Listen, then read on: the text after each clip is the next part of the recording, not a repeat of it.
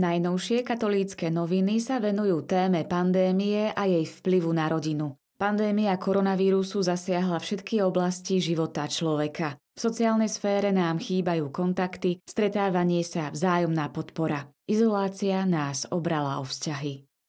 Rozprávajú sa so známym českým psychiatrom Radkinom Honzákom, ktorý ponúka reálny pohľad na súčasnú situáciu izolácie jednotlivca i celých rodín. Približujú, ako sa vysporiadala so životom v covidovej dobe blogerka Alžbeta Šutková. Je potrebné neopustiť sa a každý deň si vytýčiť nejaký program, ktorý ma bude držať pri dobrej nálade a porazí všednosť. Radí manželka záchranára, ako zvládnuť stresové situácie v domácej izolácii.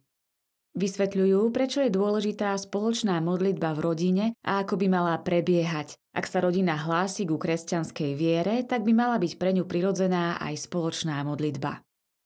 Vysvetľujú, prečo by sme sa mali zapojiť do modlitby za obete obchodovania s ľuďmi. Medzinárodný deň modlitby a povedomia o obchodovaní s ľuďmi predstavil pápež František v roku 2014. Tento deň pripadá na 8. február, keď slávime liturgickú spomienku svätej Bakhity, patrónky zotročených.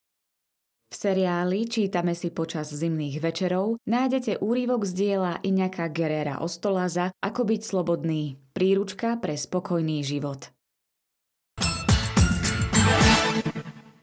Druhé číslo časopisu Slovo zakončuje slová svätého otca Františka, adresované Slovákom jeho príhovorom na generálnej audiencii v Ríme týždeň po návšteve Slovenska. Od ďalšieho čísla budú prinášané zamyslenia nad jeho slovami v Prešove. Témou čísla je nedožitá storočnica Mikuláša Klimčáka, významného slovenského maliara, monumentalistu a ikonopiscu, ktorého si pripomenula aj Slovenská pošta. V rámci predstavovania Biblie otec Ľuboš Pavlišinovič píše o stvorení sveta a vladyka Cyril Vasil v jednohubkách zasa približuje desatoro božích prikázaní. V reportáži prinášame pozvanie zapojiť sa do online projektu spoznávania duchovného života podľa príkladu svätých otcov. Nové rubriky v časopise venované rodine približujú nielen dôvody odpúšťania, ale aj zaujímavým spôsobom pripomínajú jednoduché pravdy rodičom. Nechýba ani odporúčanie zlepšiť si imunitu či krátke zamyslenie nad mamičkovskými zlyhaniami. Aj rubrika pre mladých prešla svojou zmenou. Tu však na teraz vystriedajú katechézy k národnému stretnutiu mládeže. Eparchiálne fázy synody o synodalite cirkvy v Prešove, Košiciach i Bratislave sú zasa témou udalosti čísla.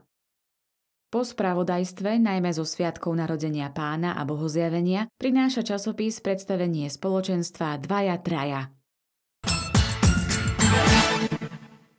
Téma februárového čísla rebríka rozpovie čitateľom o tom, ako vzniká pesnička. Prostredníctvom krokov sprevádzanými výpovednými obrázkami môžu čitatelia sledovať cestu pesničky od skladateľa a textára cez zvukára, producenta a zvukového režiséra až k jej tónom znejúcim z rádia.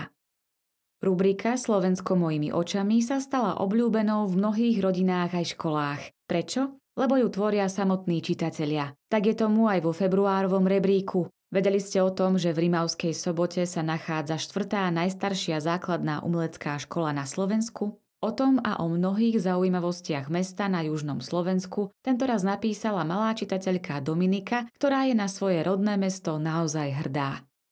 Hudobne je ladená aj príloha časopisu Rebrík, ktorú tvorí hra Hudobné domino. Túto tradičnú hru si čitatelia môžu zahrať s kartičkami, na ktorých sú zobrazené rozličné hudobné nástroje. Stačí ich len vystrihnúť a v rodine či s kamarátmi sa pustiť do hry. Viete, že aj žalmy sú vlastne piesne? Na 25. strane časopisu v článku Zaspievaj si s kamarátmi prinášame upravený 150. žalm aj s notovým zápisom. Podľa videa, ktoré je zverejnené na webovej stránke www.rebrík.sk, môžu deti nielen spievať, ale aj ukazovať hru na jednotlivé hudobné nástroje.